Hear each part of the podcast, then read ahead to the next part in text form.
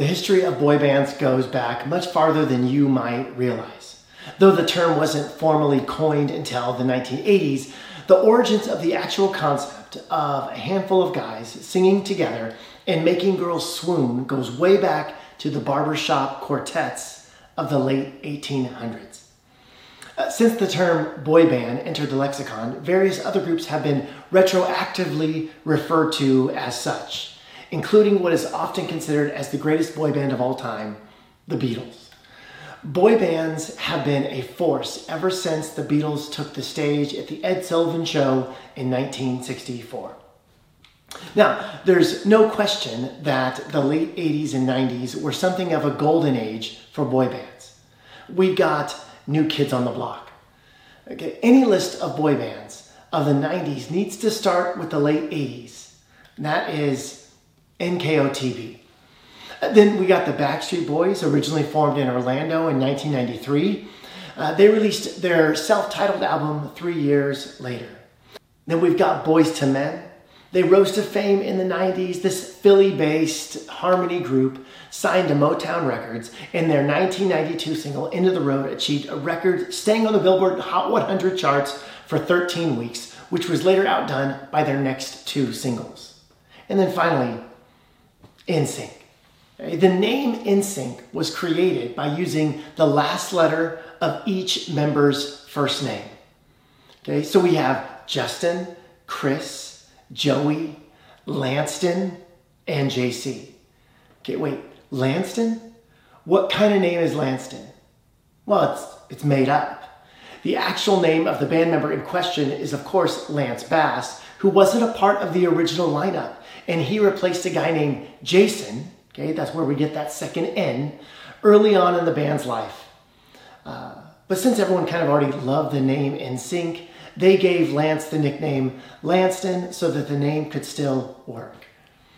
Now, you might be thinking, why are we, as a historic Christian church, founded on the incarnation and the resurrection of the Son of God, talking about boy bands on a Sunday morning?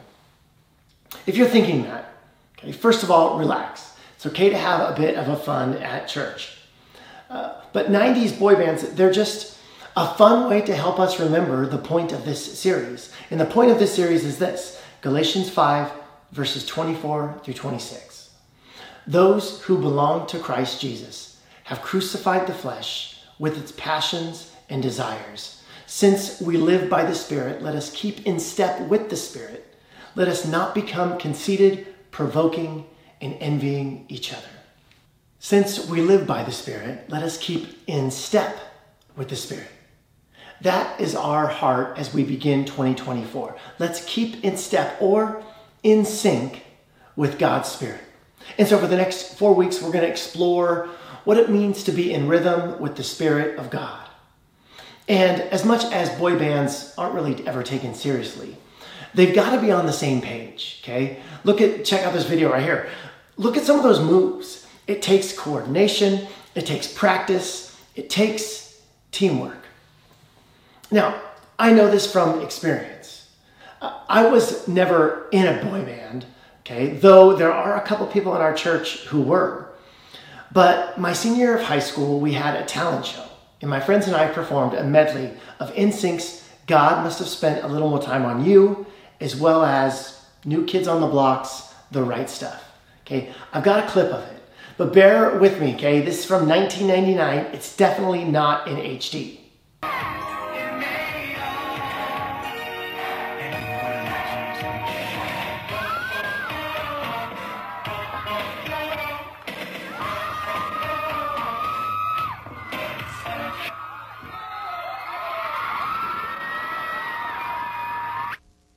The guy who did the backflip there, he goes to Prodigal Church. He cannot do a backflip anymore. Also, he's bald like me. One of the guys has five kids. One of the guys has four kids. And then the guy on the far right, he does my insurance. We are so old. Okay, Galatians 5:25. Since we live by the Spirit, let us keep in step with the Spirit. What does it mean to keep in step with the Spirit? It means being unselfish. C.S. Lewis, in his book Mere Christianity, argues the existence of God for several chapters, yet he does not use the Bible or Jesus in doing so. He eventually gets there, but not at first. At first, he lays out what Christian apologetics call the moral argument. And what he says is that every human throughout all history, uh, they've had this innate sense of right and wrong. And that impulse can be summarized in the statement men ought not be selfish. Selfishness has never been celebrated in any culture at any time. He writes this Think of a country where people were admired for running away in battle, or where a man felt proud of double crossing all the people who had been kindest to him. You might just as well try to imagine a country where two and two make five. Men have differed as regards what people you ought to be unselfish to, whether it was only your own family or your fellow countrymen or everyone. But they have always agreed that you ought not to put yourself first. Selfishness has never been admired. C.S. Lewis then asks the question where does that come from?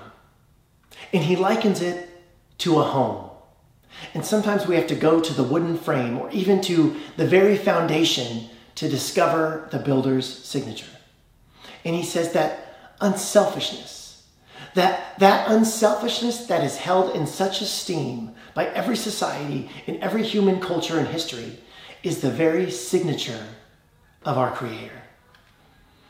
I think he's right. Unselfishness is how we stay in sync with God's Spirit.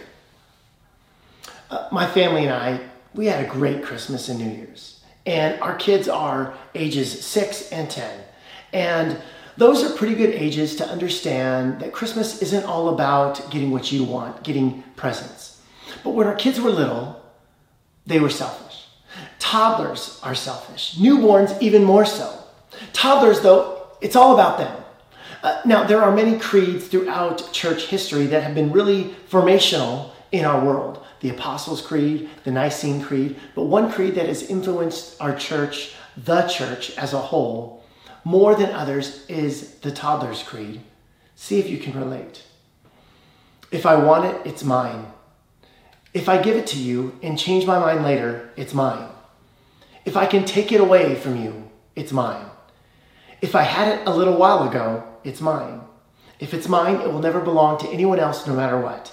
If we are building something together, all pieces are mine. And if it looks like mine, it's mine.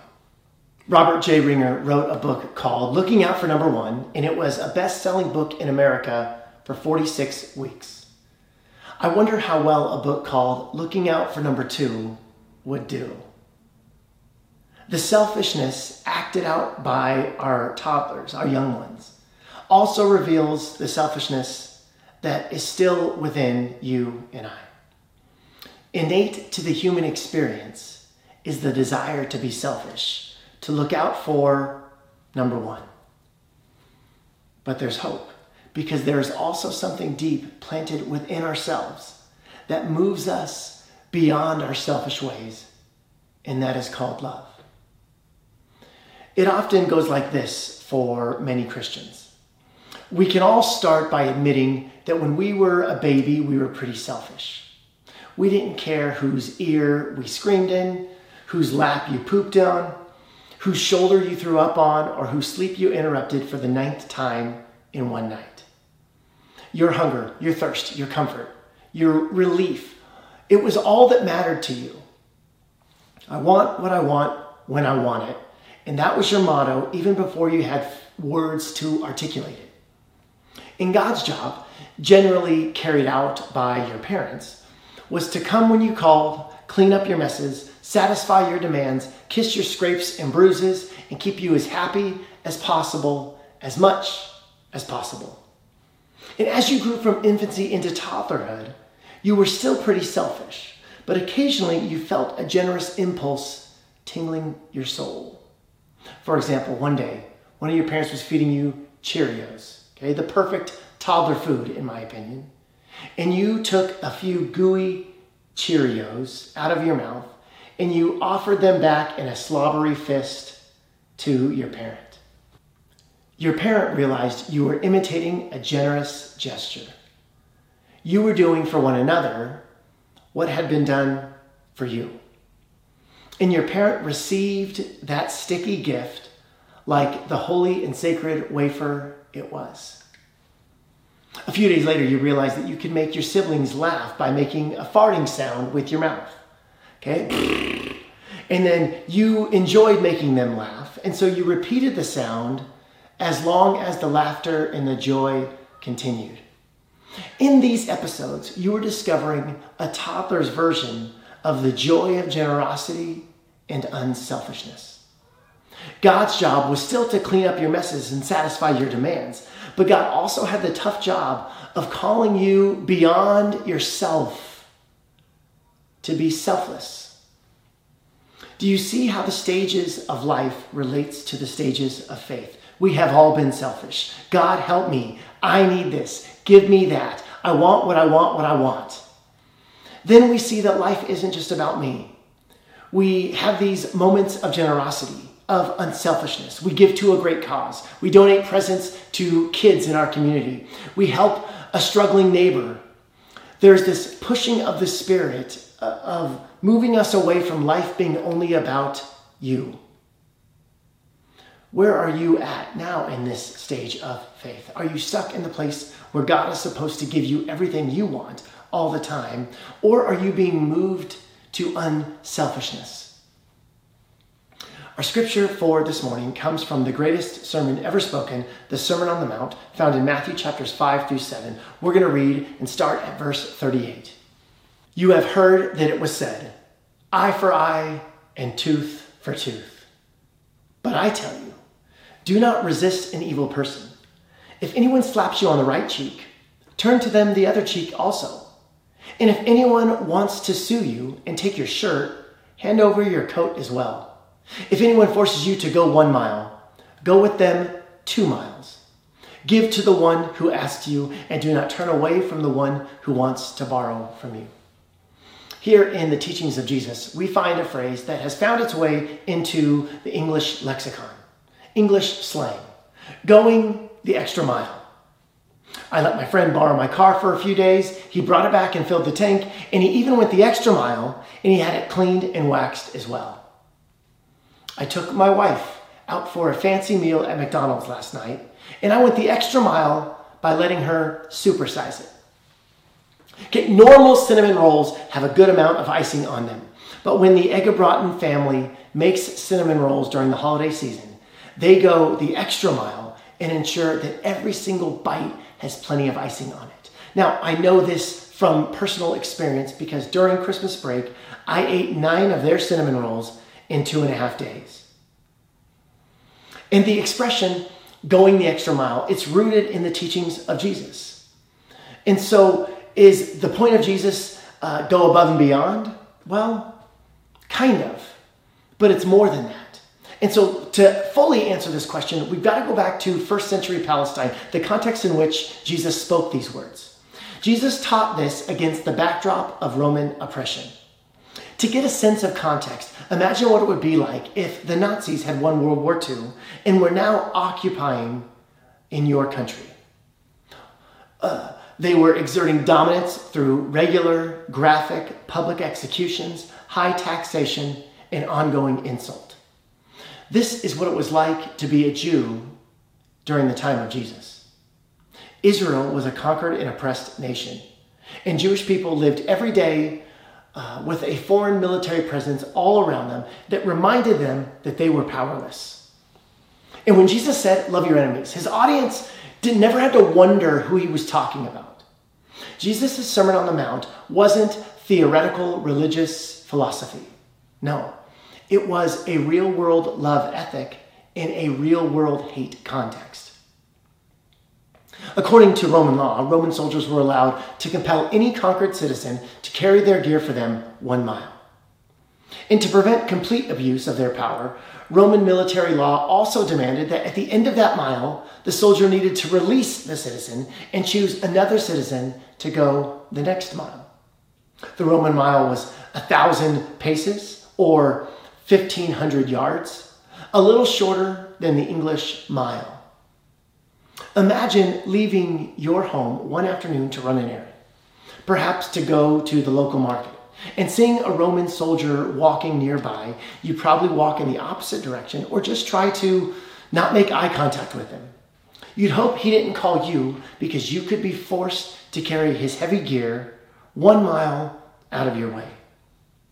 Or imagine just being a passerby on the street and witnessing this. There stood a Roman soldier barking orders at a young Jewish man Hey, Jew, carry my pack. You, you watch and you listen as this Jew pleaded with the soldier. But, sir, I'm on my way to work. My business must be open before the early morning. I don't have time to carry your pack, and you're going in the opposite direction. The soldier drew his sword and repeated his orders Hey, Jew, carry my gear. So finally, the Jew huffed and puffed, frowned, but eventually obeyed his orders. Now, it's easy to lose the magnitude of going the extra mile. Imagine you yourself have been pressed into submission and forced to carry the soldier's gear. The shield alone was 22 pounds. If you were a Jesus follower and you walk alongside your enemy, you're under the burden of his weapons of war. But you begin to take time to remind yourself and meditate on the reality of who this soldier really is. He is a man made in the image of God and is infinitely precious to his creator. This Roman's race, religion, and role that he now plays as your oppressor fade into obscurity compared to the love that you know God has for him. Here is a man who has been victimized since childhood by the lies of an oppressive state, a system that taught him wrong was right, that hate was justified, and that violence was godly. Yes, you are at war, but not with him. You are at war with the bad ideas that have put you both into this situation. And so at the end of that mile, the Roman centurion releases you from your obligation and begins to look for another person to press into his service. But you change the power dynamic through unselfishness. You change the power dynamic through love. You don't drop his gear, but instead you offer to keep walking with him. And at first he's confused. The experience is beyond his paradigm for understanding life. But not wanting to get into an argument with a person who is seemingly trying to be helpful, he, he just has no category for it. He accepts your offer and you go again. Now, everything's changed for you and for him. For you, the first mile was oppression, the second mile, freedom. While the first mile was compulsion, the second mile, volition. While the first mile was an expression of systemic hate, the second mile is a revelation of reconciling love. While the first mile is the way of the kingdom of Rome, the second mile is the way of the kingdom of Christ. For the soldier, while the first mile was another mindless, business as usual activity, the second mile is a shock to his political, religious, and cultural systems. It forces everything into a humanizing relationship. For him, the choice you made was a moment of potential illumination. The second mile you walked has provided him a longer time of contemplation on the role that he himself is playing. Now you have given him the opportunity to see life differently, to wake up from his slumber of role playing power. You have given him the chance to see you more than a slave, the chance of seeing you as a fellow human being. You have helped him to see himself as more than an oppressor, to see himself as one in need of a new paradigm for perceiving the world. Now, on the surface, enemy love, going the second mile, it might not work, okay? Not in every situation. After all, Jesus loved his enemies and it got him killed. But as followers of Jesus, we don't live life on the surface. We look beyond skin tone and clothing and attitudes and accents, and we go to the bones of our building that we call a body, and we follow the signature of our Creator. Unselfishness, love, it's written on our hearts. We look past the hatred of others to see the great love that God has for every human being. And we look past immediate outcomes in specific situations to see the greater goal of the advancement of the kingdom of God. Carrying the soldier's pack for one mile and then complaining about the unfairness of it all is certainly true and understandable. But that's not being in sync with the Spirit. The Spirit moves us and gives us the strength to go the extra mile.